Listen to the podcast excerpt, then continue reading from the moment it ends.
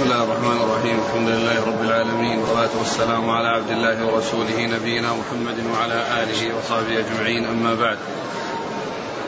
يقول الإمام الحافظ أبو عبد الله بن ماجه القزويني رحمه الله تعالى يقول في سننه: باب من عتق عبدا وله مال. قال: حدثنا حرملة بن يحيى قال: حدثنا عبد الله بن وهب قال: أخبرني ابن لهيعة قال: وحدثنا محمد بن يحيى قال: حدثنا سعيد بن أبي مريم قال: أنبانا الليث بن سعد جميعا عن عبيد الله بن أبي جعفر عن بكير بن الأشج عن نافع عن ابن عمر رضي الله عنهما أنه قال: قال رسول الله صلى الله عليه وسلم: من أعتق عبدا وله مال فمال العبد له إلا أن يشترط السيد ماله فيكون له. وقال ابن لهيعة: إلا أن يستثنيه السيد. بسم الله الرحمن الرحيم. الحمد لله رب العالمين، وصلى الله وسلم وبارك على عبده ورسوله نبينا محمد وعلى آله وأصحابه أجمعين. يقول الإمام ماجه رحمه الله: باب من اعتق عبدا وله مال. نعم. باب من اعتق عبدا وله مال. معلوم أن العبد هو وما بيده لسيده، لكن قد يكون تحت يده شيء من المال أو شيء من المتاع، بأن يكون له بيت وفيه أثاث من سيده، فإن هذا للعبد فإن هذا للعبد و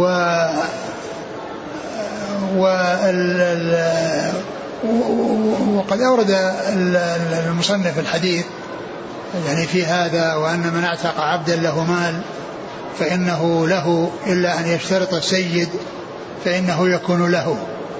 والمقصود من ذلك الشيء الذي تحت يده وتحت حوزته، مثل يعني أثاث بيت وما إلى ذلك، فإنه يكون للعبد إلا أن يشترط السيد عليه بأن يقول: إن يعني ما بيدك كله لي، فإنه يكون باعتبار هذا الشرط له. ومن المعلوم أن أن المال الذي بيد العبد هو لسيده، لكن مثل هذا الشيء الذي هو من من مما هو تحت يده ومما هو من حاجياته، فإن هذا له، إلا أن يشترط السيد بأن كل ما تحت يده مما هو للسيد أنه يكون له، فإنه يكون فإنه يكون له بذلك، وبدون يعني كون السيد يستثني يعني هذه الأشياء، فإنها تكون للعبد. وقد سبق ما ربنا الحديث الذي فيه أن من اشترى ثمرة نخلا قد أبر فهو للبائع إلا أن يشترط المبتاع، ومن اشترى, اشترى عبدا له مال فالمال لسيده إلا أن يشترط المبتاع. هذه تتعلق بالعبد، هذه المسألة لمعنى تتعلق بالعبد إذا اعتق، ومعنى ذلك أن ما كان بحوزته فإنه له، ولا يكون لسيده إلا أن يستثني ذلك السيد ويشترط ذلك السيد له، فإنه يكون له بذلك الذي حصل منه عند العتق. نعم. قال: حدثنا حرملة بن يحيى هو المصري وهو صديق أخرج حديث مسلم والنسائي بن ماجه. نعم. عن عبد الله بن وهب المصري وهو ثقة أخرج أصحاب الكتب. عن ابن لهيعة. ابن لهيعة عبد ال... هو هو هو عبد الله بن لهيعة وهو صديق اختلط. وعبد الله بن وهب من العبادة الأربعة الذين سمعوا منه قبل الاختلاط، وهم عبد الله بن وهب، عبد الله بن المبارك، عبد الله بن يزيد المقري، وعبد الله بن مسلمة القعنبي. وعبد الله بن وهب هو أحدهم، فروايته عنه معتبرة لأنه سمع منه قبل الاختلاط. قال: وحدثنا محمد بن يحيى. محمد بن يحيى الذهلي ثقة حديث البخاري وأصحاب السنة. عن سعيد بن أبي مريم وهو ثقة أصحاب الكتب. نعم. ثقة أخرج له أصحاب الكتب. نعم. عن الليث بن سعد. الليث بن سعد ثقة أخرج أصحاب الكتب جميعا عن عبيد الله بن أبي جعفر وهو ثقة أخرج أصحاب الكتب. نعم. عن بكير بن الأشج وهو ثقة أخرج أصحاب الكتب. نعم. عن نافع عن ابن عمر. نافع مولى ابن عمر ثقة أخرج أصحاب الكتب. قال حدثنا محمد بن يحيى قال حدثنا سعيد بن محمد الجرمي قال حدثنا المطلب بن زياد عن إسحاق بن إبراهيم عن جده عمير وهو مولى بن مسعود أن عبد الله رضي الله عنه قال له يا عمير إني, أعت... إني أعتقتك عتقا هنيئا إني سمعت رسول الله صلى الله عليه وسلم يقول أيما رجل أعتق غلاما ولم يسم ماله فالمال له فأخبرني ما مالك.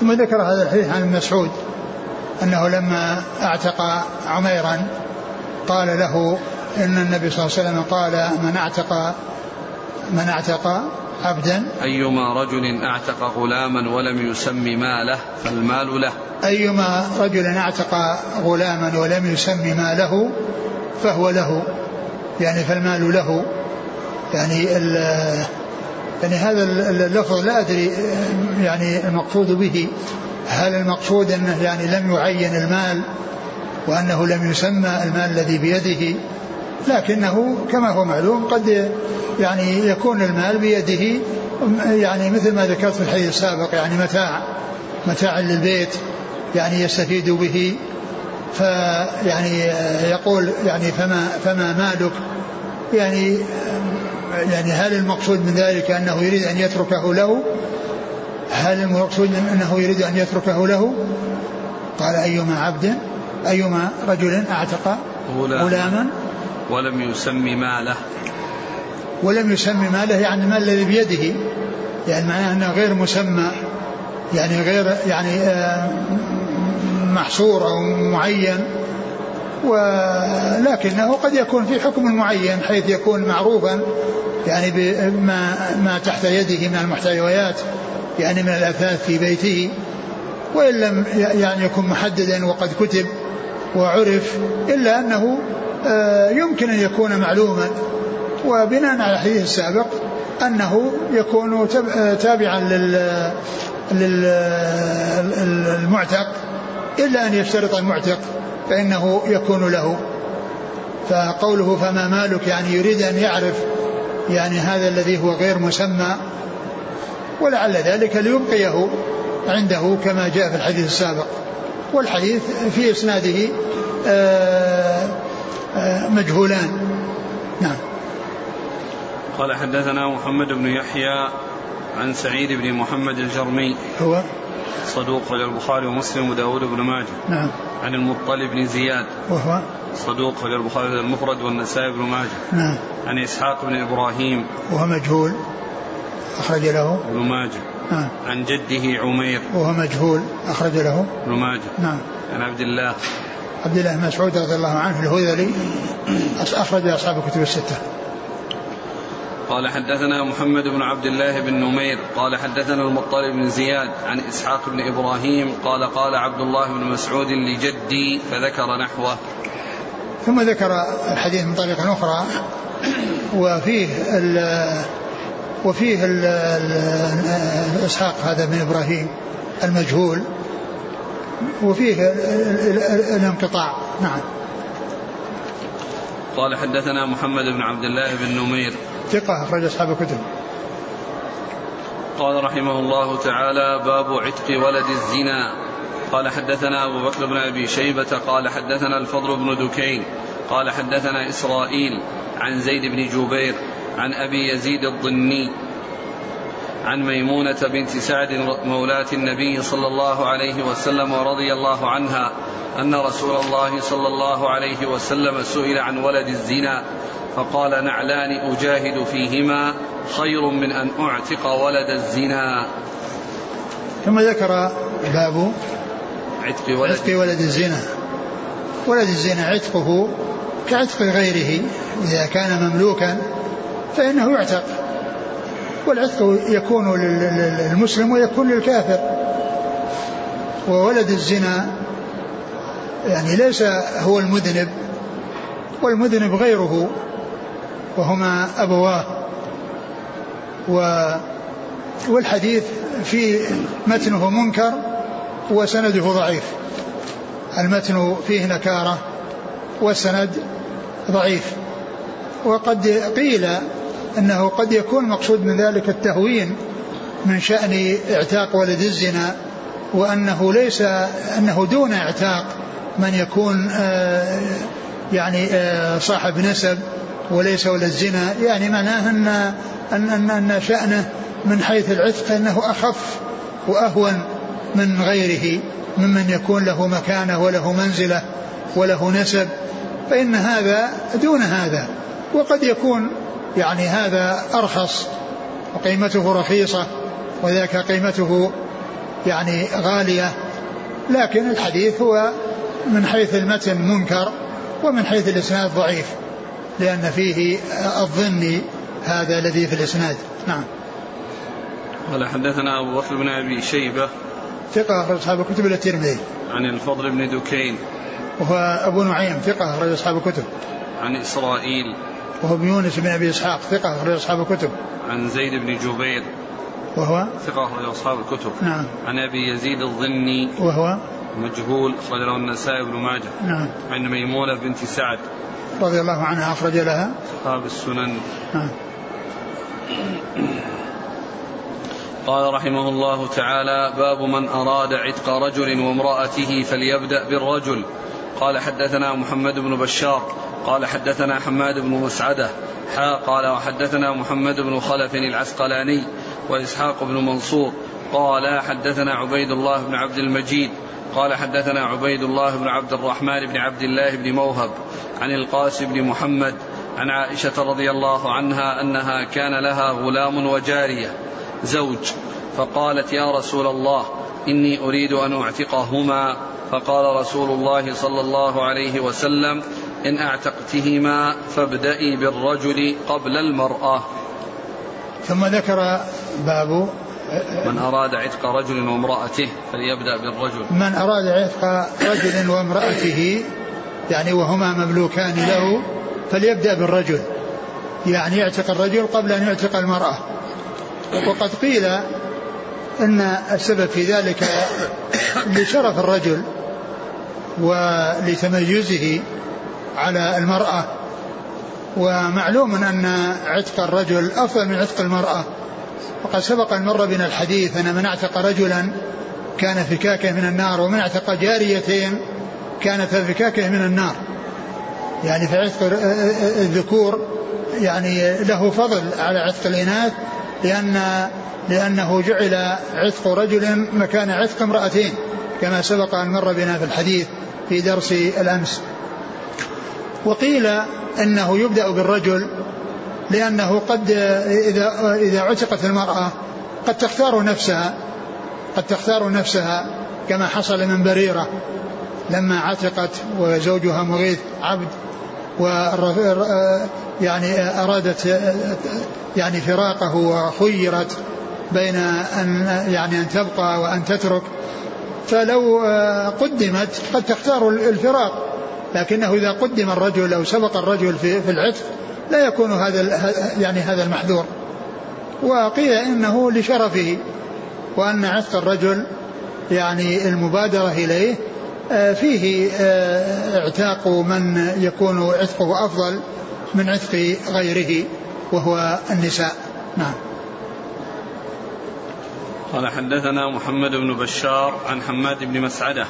محمد بن بشار هو ملقب بن دار ثقة أخرج أصحاب الكتب، وحماد ثقة أخرج أصحاب الكتب. نعم ثقة أخرج أصحاب الكتب. نعم. قال حا وحدثنا محمد بن خلف العسقلاني هو صدوق أخرج له النسائي بن ماجه. نعم. وإسحاق وإسحاق وإسحاق بن منصور هو الكوسج وثقة أخرج أصحاب الكتب إلا أبا داود. عن عبيد الله بن عبد المجيد وهو صدوق أخرج أصحاب الكتب. نعم. عن عبيد الله بن عبد الرحمن بن عبد الله وهو ثقة أخرج أصحاب الكتب. نعم. ليس لا ليس بالقوي ابن موهب. نعم. نعم. ليس بالقوي أخرج البخاري المفرد وأبو داود والنسائي بن ماجه. نعم. عن القاسم بن محمد عن عائشة. القاسم محمد بن أبي بكر الصديق ثقة فقيه أحد فقهاء المدينة السبعة في عصر التابعين أخرج له أصحاب الكتب. والحديث في إسناده هذا الرجل ليس بالقوي، ولكن تقديم عتق الرجال يعني أفضل من عتق النساء للحديث الذي سبق أن مر بنا. يقول كيف تكون امرأة مملوكة ومتزوجة ويطأها السيد؟ ما يطأها السيد. المرأة المملوكة المزوجة لا يطأها السيد أبدا. المرأة التي لها زوج ليس لسيدها أن يطأها لأن هذا زوج، وإذا زوجها فإنها تكون يعني بضعها لزوجها وليس لسيدها يعني حق في ذلك، بل بل لو باعها أو باعهما جميعا فإنها يعني تنتقل يعني إلى السيد الثاني مسلوبة منفعة البضع، يعني كما كان عند الزوج الأول عند السيد الأول تكون عند عند السيد الثاني، لأن بيعها لا يحلها له أيضا، نفس المشتري يشتريها وهي مسلوبة منفعة البضع، لأن البضع ليس له للزوج، فلا يمكن أن يطأها يعني السيد وهي وهي ذا الزوج، وإنما يطأها إذا كان ليس لها زوج وإنما هو سيدها وهي ملك يمين، لكنها ملك يمين إذا زوجها صارت ملك يمين يملك رقبتها لكن لا يملك بضعها، بضعها ليس له للزوج. وكما قلت لكم لو انتقلت من بالبيع فإنها تنتقل إلى المشتري مسلوبة منفعة البضع، لأن, منفع لأن المشتري يحل محل البائع اللي هو السيد الأول، والسيد الأول لا, لا حق له في البضع، فالسيد الثاني كذلك، فهي تنتقل إلى المشتري يعني مسلوبة منفعة البضع لأن البضع للزوج. قال رحمه الله تعالى كتاب الحدود. قال باب لا يحل دم امرئ مسلم إلا في ثلاث. قال حدثنا أحمد بن عبده قال أنبأنا حماد بن زيد عن يحيى بن سعيد عن أبي أمامة بن سهل بن حنيف رضي الله عنه أن عثمان بن عفان رضي الله عنه أشرف عليهم فسمعهم وهم يذكرون القتل فقال إنهم ليتواعدون ليتواعدوني بالقتل فلم يقتلونني وقد سمعت رسول الله صلى الله عليه وسلم يقول لا يحل دم امرئ مسلم إلا في إحدى ثلاث: رجل زنى وهو محصن فرجم، أو رجل قتل نفسا بغير نفس، أو رجل أو رجل قتل نفسا بغير نفس، أو رجل ارتد بعد إسلامه، فوالله ما زنيت في جاهلية ولا في إسلام، ولا قتلت نفسا مسلمة، ولا ارتدت منذ أسلمت. ثم ذكر بعد أن فرغ من كتاب العتق أتى بكتاب الحدود. والحدود جمع حد، والحد هو العقوبة المقدرة شرعا على ذنب من الذنوب، وذلك الذنب هو من الكبائر، لأن العقوبات لأن الذنوب التي عليها حدود هذه كبائر، ولهذا يعرف العلماء الكبيرة ويميزون بين الكبائر والصغائر بأن الكبائر ما كان له حد في الدنيا أو توعد عليه بغضب أو لعنة أو نار، فكل ذنب, فكل ذنب عليه حد كالزنا والسرقة وغير ذلك يعني من الأشياء التي لها، والقذف مما له عقوبة مقدرة، فإن هذا يعتبر من الكبائر، يعتبر من من من الكبائر، لأن لأن الكبائر هي ما كان له حد في الدنيا أو توعد عليه بلعنة أو غضب أو نار. هذا هو المعروف أو المشهور في تعريف الكبائر والتمييز بينها وبين الصغائر. والحدود هي كفارات لأصحابها، من أقيم عليه الحد في الدنيا فإنه لا يعاقب عليه في الآخرة على هذا الذنب لأنه حصل جزاء في الدنيا، وقد جاء الحديث بذلك عن رسول الله عليه الصلاة والسلام، من يعني من في في الحديث الصحيح في الصحيحين أن أن من أتى يعني هذا فوق ما كان كفارة له، وإلا فأمره إلى الله عز وجل، إن شاء عذبه وإن شاء وإن شاء غفر له. والحدود هي، ولهذا يقولون حدود جوابر، جوابر وهي أيضا زواجر، هي جوابر يعني تجبر النقص، النقص الذي حصل وحصل عقوبة في الدنيا خلاص انتهى، يعني لقي عقوبة في الدنيا بالحد فلا يعذب عليه في الآخرة، لأن الحد يعتبر إقامته جبر للنقص الذي قد حصل والخلل الذي قد حصل، فلا يعاقب عليه في الآخرة. ولهذا عند أهل السنة يقولون الحدود جوابر وزواجر، هي جوابر تجبر النقص، وهي زواجر تزجر عن الوقوع في مثل هذه المخالفة، سواء من الذي أقيم عليه الحد لا يقع مرة أخرى، أو من الناس الآخرين الذين عرفوا أن الحد أقيم عليه بسبب ذلك، فإنه يزجرهم أن يقعوا في ذلك الأمر الذي أقيم عليه الحد حتى لا يقعوا فيما وقع عليه في فيما وقع فيه فيقام عليهم الحد. فهي جوابر وزواجر، هي جوابر وزواجر مع بعض، يعني تزجر عن الوقوع في الحد في المحرم مرة أخرى، تزجر المحدود وغير المحدود، وجوابر تجبر ما حصل للمحدود من نقص بحيث أنه حصل جزاء في الدنيا فلا يعاد عليه العقوبة في الآخرة، يعني بسبب يعني ذلك الذنب الذي أقيم عليه الحد. ثم ذكر آه هذه الترجمة باب لا يحل دم امرئ إلا بإحدى ثلاث، لا يحل نعم دم امرئ مسلم إلا بإحدى ثلاث. ذكر حديث عثمان وحديث ابن مسعود في الثلاثة التي هي ال ال الحد الزنا الذي هو للمحصن، يعني فإنه يقتل يعني رجما، وكذلك قاتل النفس بالنفس يقتل قصاصا، ومن كفر بعد إسلامه فإنه يقتل لردته، فإنه يقتل لردته وخروجه من من الإسلام بعد أن كان من المسلمين. ولهذا قال ذكر حديث عثمان رضي الله عنه أنهم لما كان محصورا في داره فكان أشرف عليهم وتحدث على الناس وراء الناس وراء الباب، فقال ولو كانوا يتوعدونه بالقتل، فقال لماذا يقتلونني؟ فالرسول صلى الله عليه وسلم قال لا يحل دم امرئ مسلم إلا بإحدى ثلاث، يعني ثيب الزاني والنفس بالنفس والتارك لدينه أو من ارتد عن دينه. وقال إنني ما زنيت في جاهلية ولا في إسلام، وما قتلت نفسا، وما ارتدت عن ديني بعد أن من الله تعالى علي به.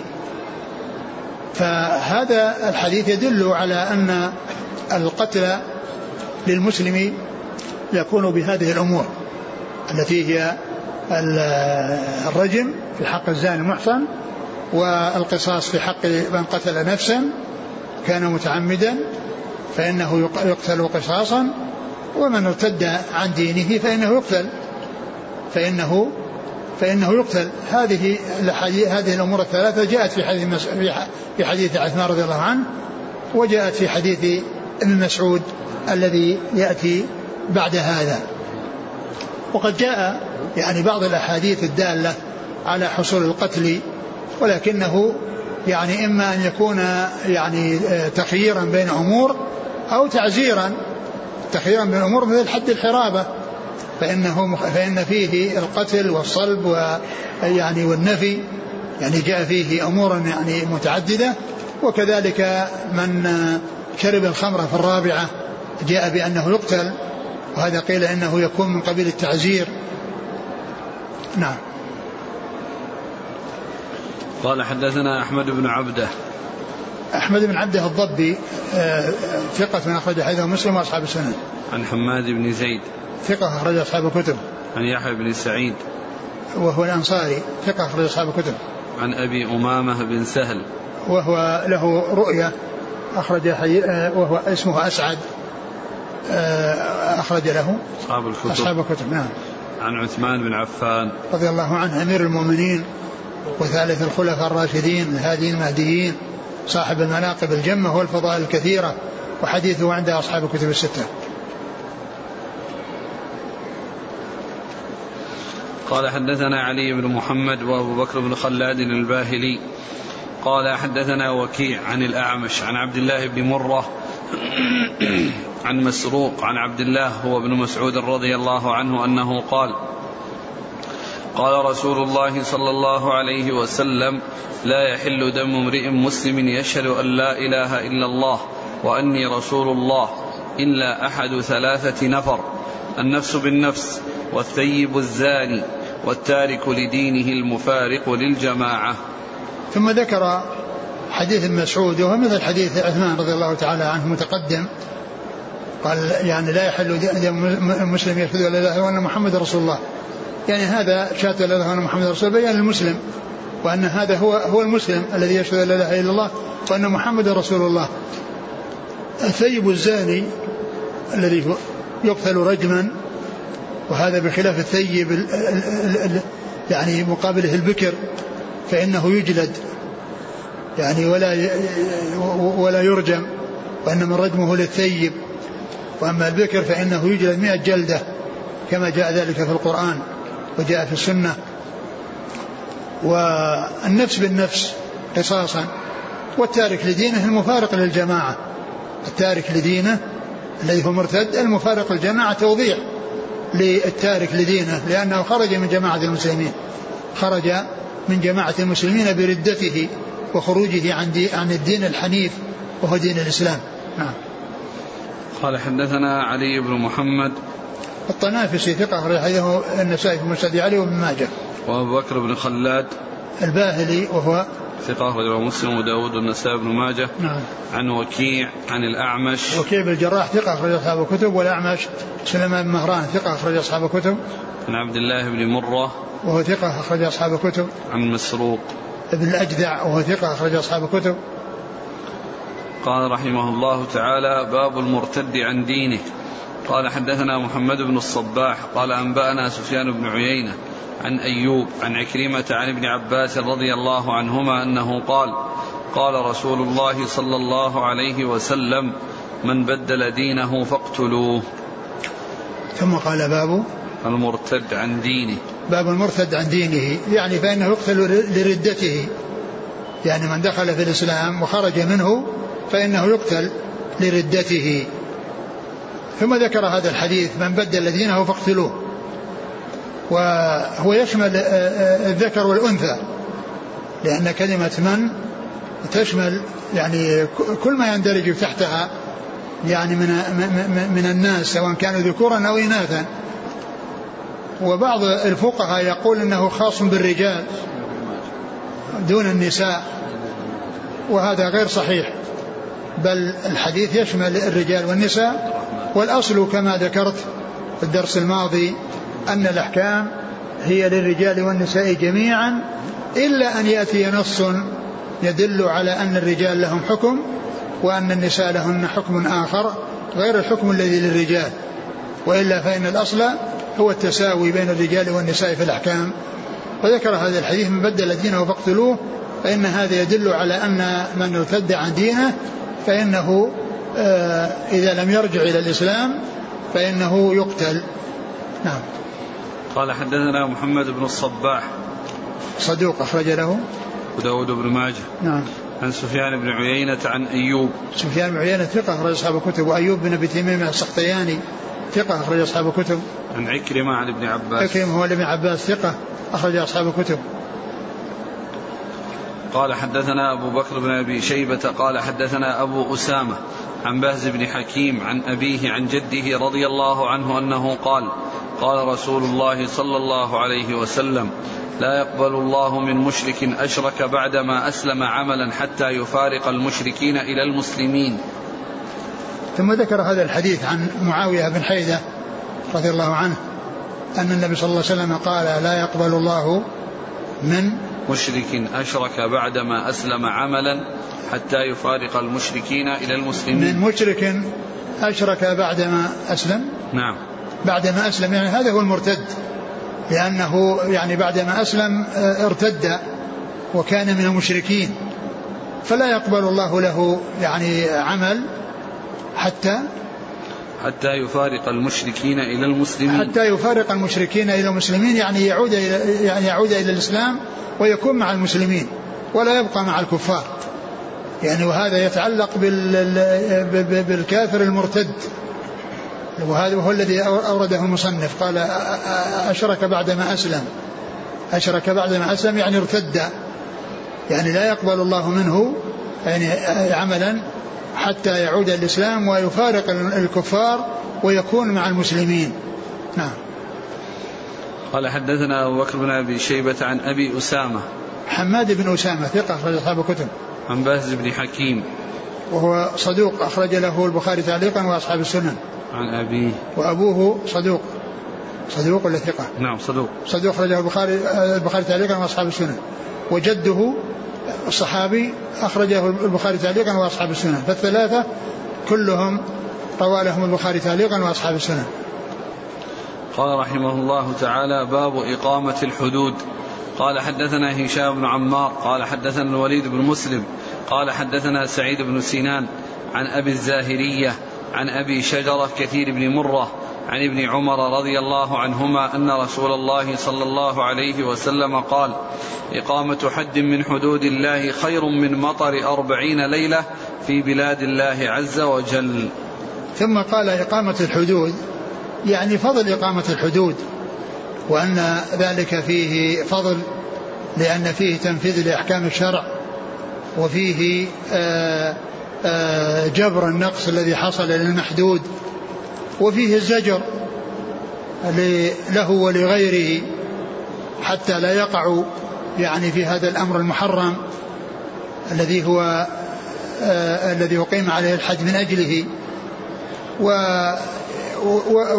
وذكر الحديث الذي فيه أن إقامة حد خير لهم من أن يمطروا أربعين ليلة, يعني يتوالى عليهم المطر الذي فيه منفعة دنياهم, يعني خير منه إقامة حد يعني يجعل الناس يستقيمون على دينهم ويبتعدون عن الوقوع في المعاصي التي تستوجب الحدود, و يعني يكون في ذلك صلاحهم وسعادتهم, لأن في ذلك يعني سلامتهم فيما يتعلق بآخرتهم, وذلك خير من الدنيا وما يحصل فيها من متع, لأن المطر يحصل فيه نفع ولكنه نفع دنيوي, ولكن حصول النفع الأخروي بالسلامة من المعاصي والسلامة من الوقوع في المحرمات التي توجب الحدود فإن ذلك يعني خير للمسلمين, وفي ذلك المصلحة الدينية والدنيوية, لأن سعادة الدنيا والآخرة إنما تحصل بالاستقامة على أمر الله, إنما تحصل بالاستقامة على أمر الله سبحانه وتعالى. نعم. قال حدثنا هشام بن عمار هو صدوق أخرجه البخاري وأصحاب السنن, عن الوليد بن مسلم ثقة أخرج أصحاب كتب, عن سعيد بن سنان وهو متروك أخرجه ابن ماجه, نعم, عن أبي الزاهرية وهو صدوق أخرجه البخاري في القراءة ومسلم وداود والنسائي بن ماجه, نعم, عن أبي شجرة كثير بن مرة وهو ثقة أخرجه البخاري في القراءة وأصحاب السنن, نعم, عن ابن عمر, نعم.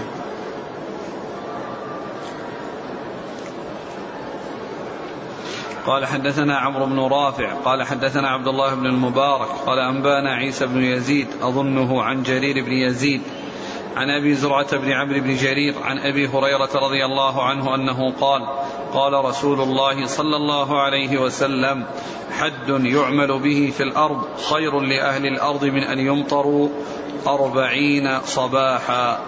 ثم ذكر هذا الحديث وهو مثل الذي قبله, يعني الحدود إقامتها في الدنيا فيها الفوائد وفيها مصالح وفيها سلامة الدين والاستقامة على أمر الله وفيها الظفر بسعادة الدنيا والآخرة, وهو خير من هذا الذي يعجب الناس وهو حصول المطر وتواليه عليهم واخضرار الأرض به, لأن هذه متع دنيوية, وأما ذاك ففيه سعادة أخروية للاستقامة على أمر الله وسلامة المحدود من تبعة ذلك الذنب وزجره وزجر غيره من الوقوع يعني في ذلك. فهذا يعتبر زاد الآخرة، والمطر هو زاد الدنيا، والاستقامة على أمر الله هو زاد الآخرة، كما قال الله عز وجل: تزودوا فإن خير الزاد التقوى، فإن خير الزاد التقوى. لأن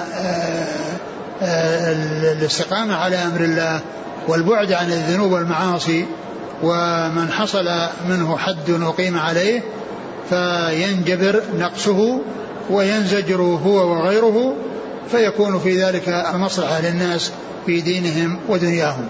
نعم. قال: حدثنا عمرو بن رافع ثقة أخرج حديثه ابن ماجه، عن عبد الله بن المبارك ثقة أخرج أصحاب الكتب، عن عيسى بن يزيد هو مقبول أخرجه النسائي وابن ماجه، نعم أظنه عن جرير بن يزيد وهو ضعيف أخرجه النسائي وابن ماجه، نعم عن أبي زرعة بن عمرو بن جرير وهو ثقة أخرج أصحاب الكتب، عن أبي هريرة عن أبي هريرة رضي الله عنه. هذا الحديث في إسناده من هو مجهول ومن هو ضعيف، مقبول ومن هو ضعيف، ولكن له شواهد يعني تدل على ما دله. وأما الحديث الذي قبله ففيه متروك يعني لا يصلح للاستشهاد، ولكن وجد للحديث الثاني ما يشهد له. نعم.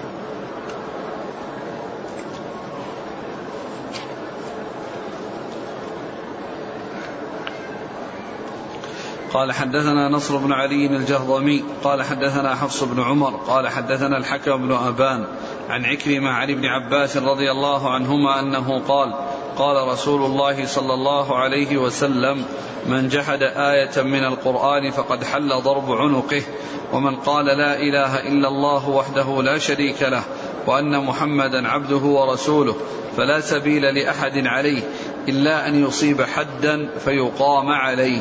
أعد الإسناد.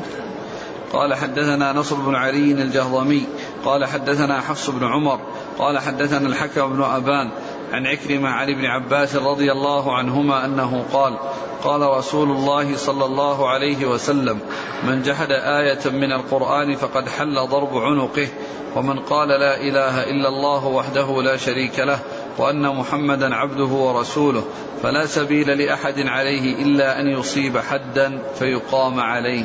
وهذا ذكره تحت إقامة الحدود، وأن أن من كان مسلما فلا سبيل يعني لأحد عليه إلا أن يصيب حدا فيقام عليه الحد، وهذا فيه أتى به من أجل الاستدلال على إقامة الحدود.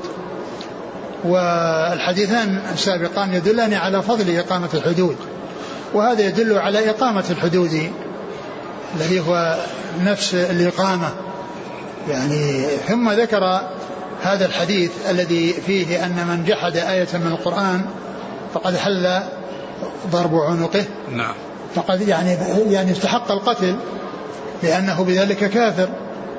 من جحد شيئا من القرآن آية أو أكثر من آية أو أقل فإنه يكون كافرا، لأنه لا بد من التصديق في القرآن كله من أوله إلى آخره.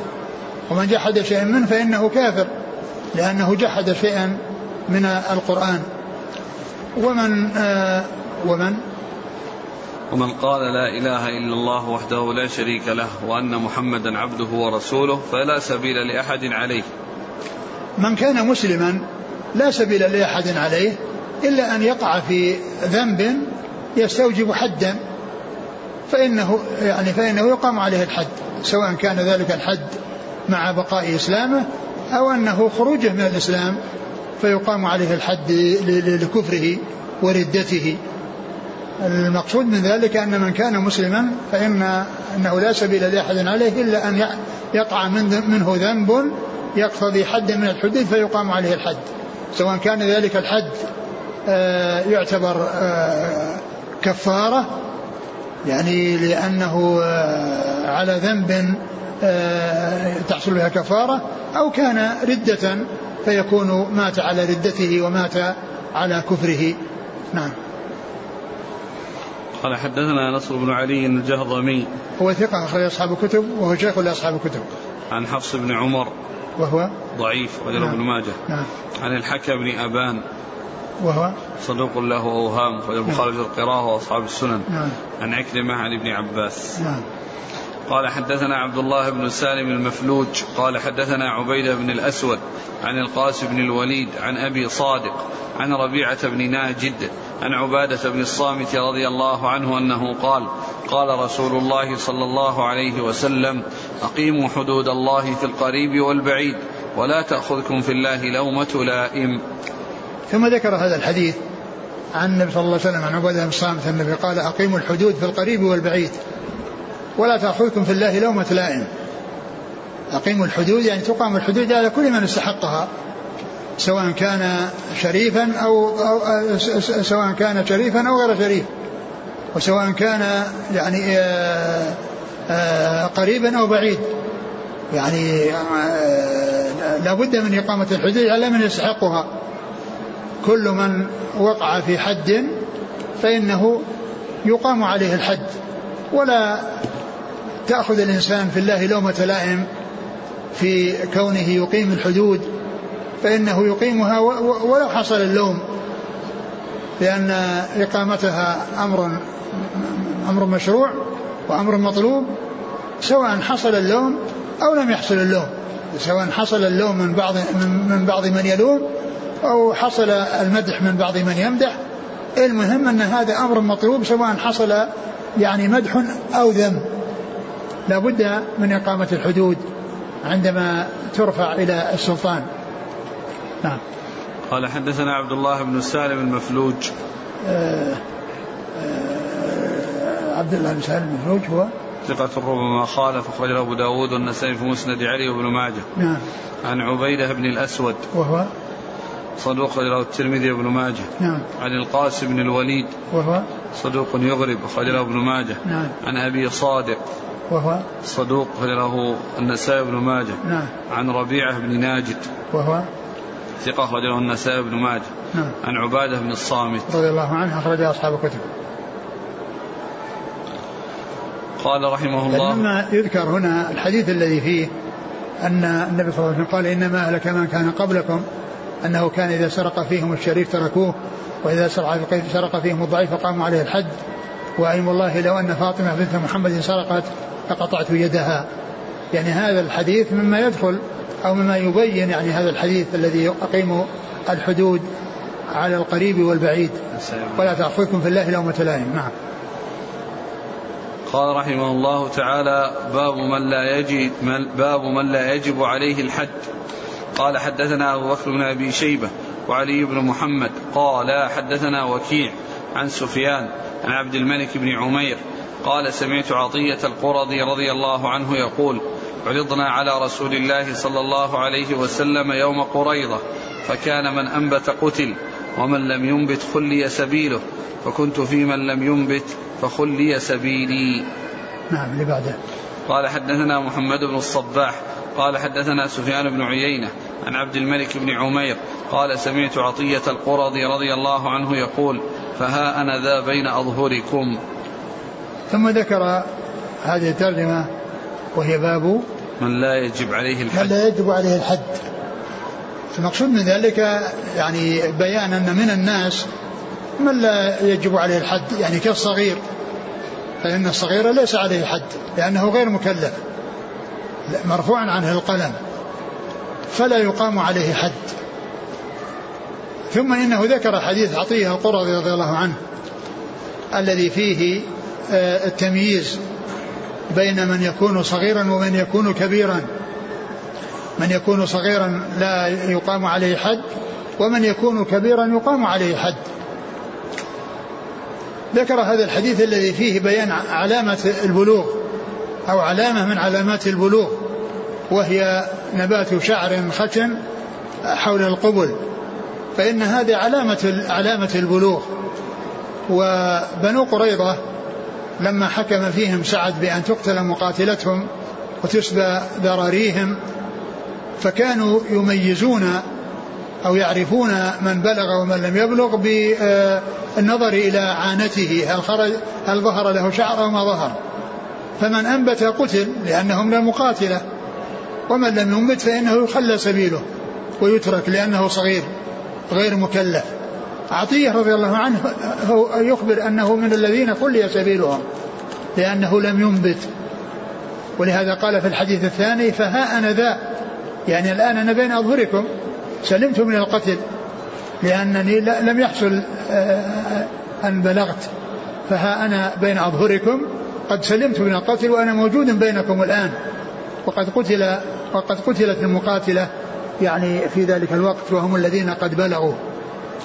وهذا يدل على أن من علامات البلوغ النبوت ظهور شعر حول خشن حول القبل, ويدل على أنه يجوز كشف العورة عند الحاجة عند الضرورة, لأنهم كانوا يكشفون عن عوراتهم حتى يعرفوا من أنبت ومن لم ينبت.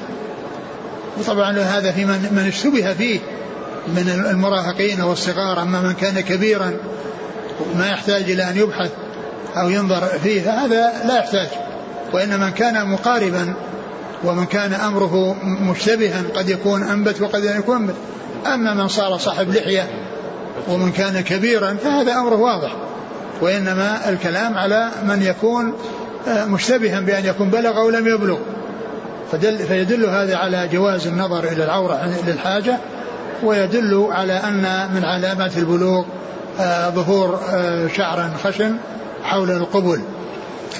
ويكون من علامات البلوغ أيضا الاحتلام إذا احتلم, وكذلك المرأة إذا حاضت, لأن ظهور الشعر والاحتلام هذا مشترك, والمرأة إذا حاضت هذه من علامات بلوغها. وإن بلغ يعني مضى خمس عشرة سنة فإنه يحصل البلوغ يعني بذلك, سواء وجد الإنبات أو يعني أو يعني حصل الاحتلام, يعني إذا لم يحصل, لأن إذا حصل قبل ذلك فإنه يعتبر بلوغ قبل خمسة عشر سنة, لكن إذا وصل الإنسان إلى خمسة عشر سنة فإنه يكون يعتبر بلغ, لأنه ليس الأمر مقصورا على كونه ينبت أو كونه يحتلم, وإنما يعني إذا لم تحصل هذه الأمور في وقت مبكر فإذا بلغ خمسة عشر سنة فإنه يكون بذلك بلغ, كما دل عليه الحديث حديث ابن عمر الذي سيأتي بعد هذا. نعم. قال حدثنا أبو بكر بن أبي شيبة علي بن محمد عن وكيع عن سفيان سفيان الثوري ثقة أخرج أصحاب الكتب, عن عبد الملك بن عمير وهو ثقة أخرج أصحاب الكتب, عن عطية القرظي رضي الله عنه أخرج له أصحاب السنن. آه. قال حدثنا محمد بن الصباح عن سفيان بن عيينة عبد الملك بن عمير عن عطية القرظي. آه. قال حدثنا علي بن محمد قال حدثنا عبد الله بن نمير وأبو معاوية وأبو أسامة قالوا حدثنا عبيد الله بن عمر عن نافع عن ابن عمر رضي الله عنهما أنه قال عرضت على رسول الله صلى الله عليه وسلم يوم أحد وأنا ابن أربع عشرة سنة فلم يجزني, وعرضت عليه يوم الخندق وأنا ابن خمس عشرة سنة فأجازني. قال نافع حدثت به عمر بن عبد العزيز في خلافته فقال هذا فصل ما بين الصغير والكبير. ثم ذكر حديث ابن عمر رضي الله تعالى عنهما الذي يقول فيه أني عرضت على النبي صلى الله عليه وسلم يوم أحد وأنا ابن أربعة سنة فلم يجزني, يعني عرض عليه من أجل أن يجاهد في سبيل الله, فكان الصغار لا يأخذونهم للجهاد وإنما يأخذون الكبار, فلما كان عمره أربعة سنة لم يجز الرسول صلى الله عليه وسلم, ما سمح له بأن يكون مع المجاهدين وأن يكون في الجيش يقاتل, وعرض عليه يعني يوم الخندق وهو ابن خمس عشرة سنة فأجازه. ودل هذا على أن بلوغ خمس عشرة سنة يعني يكون بها البلوغ إذا لم يحصل بلوغ قبل ذلك, إذا لم يحصل بلوغ قبل ذلك فإنه يحصل بلوغ بكون الإنسان بلغ خمس عشرة سنة. ولهذا قال يعني قال نافع قال ردت على رسول الله صلى الله عليه وسلم آخر حديث آخر قال نافع فحدثت به عمر حدثت به عمر بن عبد العزيز فقال هذا حد ما بين الصغير والكبير, يعني هذا الحد الفاصل بين الصغير والكبير من حيث السن, وإلا فإنه قد يحصل البلوغ قبل ذلك بالحيض للمرأة وبنبات الشعر الخشن حول القبل وبالاحتلام لكل من الذكر والأنثى. نعم. قال حدثنا علي بن محمد عن عبد الله بن نمير. عبد الله بن نمير ثقة أخرج أصحاب الكتب. وأبي معاوية وأبي أسامة. أبو أسامة حماد بن أسامة ثقة أخرج أصحاب الكتب. وأبو معاوية محمد بن خازم الضرير ثقة أخرج أصحاب الكتب. عن عبيد الله بن عمر. عبيد الله بن عمر العمري المصغر وثقة أخرج أصحاب الكتب. ونافع مولى بن عمر ثقة أخرج له أصحاب الكتب. والله تعالى أعلم، وصلى الله وسلم وبارك على عبده ورسوله بن محمد وعلى آله وأصحابه أجمعين. جزاكم الله خيرا، مبارك الله فيكم، ألهمكم الله الصواب ووفقكم للحق، نفعنا الله ما سمعنا، غفر الله لنا ولكم والمسلمين أجمعين، آمين. يقول عندي طفل وهو ابني عمره ست سنوات وعنده خلل في الهرمونات، والآن عنده شعر كثيف في العانة ويوشك أن يبلغ، فما حكمه؟ هل حكمه حكم البالغ رغم صغر سنه؟ يعني سن سن ست سنوات نعم، لا لا يكون بالغا. قد يكون هذا الشعر مبخشا، قد يكون ناعم يعني، فيكون لأنه ليس كل شعر وإنما شعر الخشن. نعم، يعني هذا هو سن التمييز أو أول سن التمييز. مروا أبناءكم بالصلاة وهم أبناء سبع واضربوهم عليها وهم أبناء عشر وفرقوا بينهم في المضاجع. من شارك في الغزو مع الكفار وهو لم ينبت فهل يخلى سبيله أم يقتل؟ لا يقتل إذا كان مقاتل، إذا كان مع المقاتلة يقتل. يقول إذا ارتكب الصغير ما يوجب الحد. لا لا يقام الحد كما ما عرفنا، أقول لا يقام الحد، مرفوع عنه القلم، لكنه يؤدب مثل ما جاء في الحديث، يعني ويضربوهم عليها وهم أبناء عشر، يعني تأديبا، وإلا الحد لا يقام الحد إلا على مكلف. الذي تاب من فعل ما من فعل ما وهو موجب للحد في الدنيا هل يعذب على ذنبه يوم القيامة؟ أمره إلى الله عز وجل، مثل ما جاء في الحديث من من نقيم عليه حد كان كفارة له، وإلا فإن أمره إلى الله، إن شاء عذبه وإن شاء عفى عنه، فأمره إلى الله من من ارتكب أمرا فيه حد. وإذا كان يعني مثل ما جاء في الحديث أمره إلى الله عز وجل.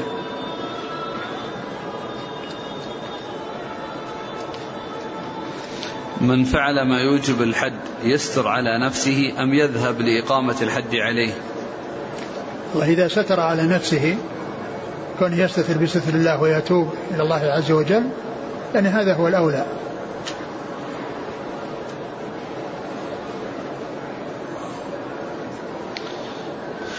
يقول بعض الناس يحكم بكفر الحاكم بمجرد عدم إقامته للحدود. ليس بصحيح، يعني إذا كان المقصود إنه, إنه لا يقيم الحدود، يعني يرى أن أن أن أنها يعني يصفها بأوصاف سيئة، بأن يقول هذه همجية أو يقول وحكية، هذا كفر وردة عن الإسلام. وأما إذا كان يعني لا يقيمها يعني ضعفا أو يعني ليس جحدا لها وليس تهكما بها فإنه لا يكون كافرا بمجرد عدم إقامة الحدود. يقول من أقام الحد على شخص يستحقه لكنه لم يستأذن الحاكم هل يحاسب عليه يوم القيامة؟ ليس لأحد يقيم الحد إلا الولاة، ليس لأحد إقامة الحدود إلا الولاة. يقول هل يفهم من الحديث التي مرت معنا أن الذين يكفرون الحكام مفارقون لجماعة المسلمين؟ وهل قتلهم واجب على كل مسلم؟ القتل يعني مجرد يعني كل إنسان يقتل أي إنسان يرى أنه حصل من مخالفة، هذه فوضى، لا يقدم أحد على قتل. وإنما إذا حصل من إنسان يعني شيء يعني يرى أنه يقتضي قتل أو أنه يستحق كذا فليرفع أمره إلى الولاة ليعاقب بما يستحقه، أما كون إنسان يقول إن هذا يستحقاته فيقتله هذه الفوضى. القتل يجر إلى القتل. سؤاله الأول يقول: هل يفهم من هذا الحديث أن الذين يكفرون الحكام مفارقون لجماعة المسلمين؟ okay. الذين يكفرون الحكام. نعم، الذين يخرجون عليهم يكفرونهم ويخرجون عليهم لا شك مفارقون لجماعة المسلمين، لكن لا يقال أن, أن, أن, أن كل من حصل منه ذلك يكون كافرا. يقول: هل يجوز للحاكم إذا قبض على بعض الخوارج أن يقتله لأنه مفارق يعتبر مفارق للجماعة؟ إذا إذا قضى القاضي بقتله لأمر يقتضيه شرعا فيقتل.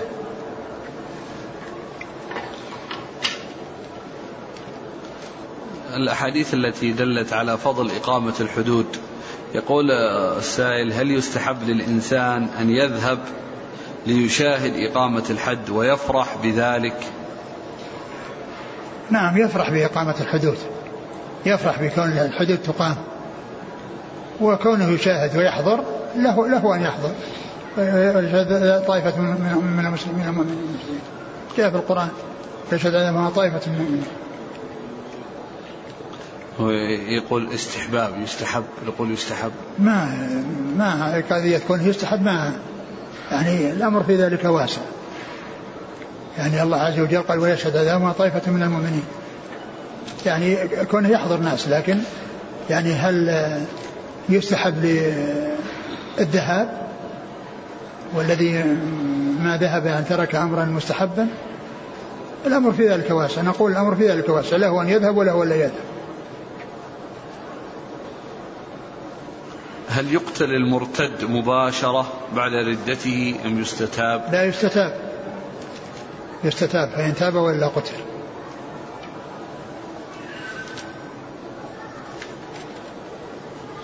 يقول: إذا أراد السيد أن يبيع أحد الزوجين الرقيقين هل له ذلك؟ إذا أراد أراد أن يبيع أحدهما. نعم، له ذلك، له ذلك، لكن يعني يكون يعني ما يفرق بينهما بحيث يكون هذا في جهة، وإنما يكون في نفس المكان الذي يكون فيه أحد الزوجين. يقول: ما رأيكم في من يقول قول صلى الله عليه وسلم: من بدل دينه فاقتلوه، عام في كل الأديان؟ ما أدري، المقصود هذا المرتد هو الذي يرتد عن دين الإسلام، أما عن دين الكفر يرتد من الإسلام إلى الكفر، هذا هو. والكفر كله ملة واحدة، كله في مقابلة الإسلام، الكفر كله ملة واحدة في مقابل الإسلام. لكن من خرج إلى من اليهودية إلى النصرانية والنصرانية هل هل يعني يدخل تحت ذلك؟ لا أدري. ما الفرق بين القتل قصاصا والقتل تعزيرا؟ القتل قصاصا يعني في نفس مكان نفس، والقتل تعزيرا يعني مثل قتل شارب الخمر الذي جاء فاقتلوه، فإنه يقتل تعزيرا. يقول: إذا قلنا إن الحدود جوابر فكيف الجواب عن قوله تعالى في أهل الحرابة: ذلك لهم خزي في الدنيا ولهم في الآخرة عذاب عظيم، فقد عذبوا حتى وذكر أنه يعذبون في الآخرة؟ ما ما أذكر الآن يعني الجواب، إلا إذا كان أنهم يعني كفار، يعني إذا كانوا على الكفر فلهم عذاب في الدنيا وعذاب في الآخرة، يعني حيث يعني يكونون من أهل الكفر. أما إذا كانوا من المسلمين فإن إقامة الحد في الدنيا كفارة كما جاء في الحديث، لكن يمكن إذا كان الذي جاء ولهم في الآخرة يعني يكون يعني من أهل الكفر. رجل يقيم في بلاد لا تطبق شرع الله وارتكب أحد المعاصي التي توجب الحد، فماذا فماذا يفعل؟ نفس الجواب الذي سئل عنه من قبل، يعني يتوب إلى الله عز وجل ويحذر من العود إلى يعني ذلك الأمر المحرم ويستتر بستر الله. إذا كان المسلم جاهل تماما بعقوبة الحد أو الأمر الذي ارتكبه فهل يقام عليه الحد؟ نعم يقام الحد، ليس بمشاركة الحد يكون الذي يحد يكون عالما وعنده معرفة بالحدود. نعم. هل يجوز الزواج من بنت الزنا؟ جائز، يجوز و... جائز. سؤاله الثاني يقول وهل أولاد الزنا يدخلون الجنة؟ أولاد الزنا مثل مثل غيرهم، يعني الم... من كان متقيا الله عز وجل ويعني مستحقا دخول الجنة دخلها، ومن كان يعني بخلاف ذلك ف... فهم مثل غيرهم، من من الله عليه وعفى عنه وتجاوز عنه دخل الجنة، ومن شاء الله أن يعذبه عذبه، ولكنه لا بد أن يخرج من النار ويدخل الجنة إن عذب، كما يكون في غير ولد الزنا، يعني يعني من حيث إذا حصل منه معصية، إذا حصل منه معصية فإن أمره إلى الله عز وجل كغيره. يقول أعمل في شركة وتقاضى راتبا، ومن ضمن المزايا التي يحصل عليها بدون مقابل التأمين الصحي، فهل لي أن أستخدم هذا التأمين؟ التأمين الصحي هذا فيه جهالة يعني، لكن كون يعني أولئك يعني يعالجونه ويتولون علاجه وأنه يعني ما يحتاج إلى أن يدفع شيء، يعني يرسلونه للمستشفى ويستفيد يعني على حسابهم لا بأس بذلك، لكن حصول التأمين الصحي يعني هذا شيء مجهول، مثل التأمين التجاري والتأمين يعني أي تأمين على الصحة وعلى على أي شيء يؤمن عليه، هذا فيه جهالة، لأن الإنسان قد يدفع شيئا قليلا ويأخذ شيئا كثيرا، وقد يدفع شيئا كثيرا ولا يأخذ شيئا أصلا، ففي ذلك جهالة وغرر، لكن كون أولئك يعني يعالجونه ويذهبون يرسلون المستشفى على حسابهم لا بأس بذلك.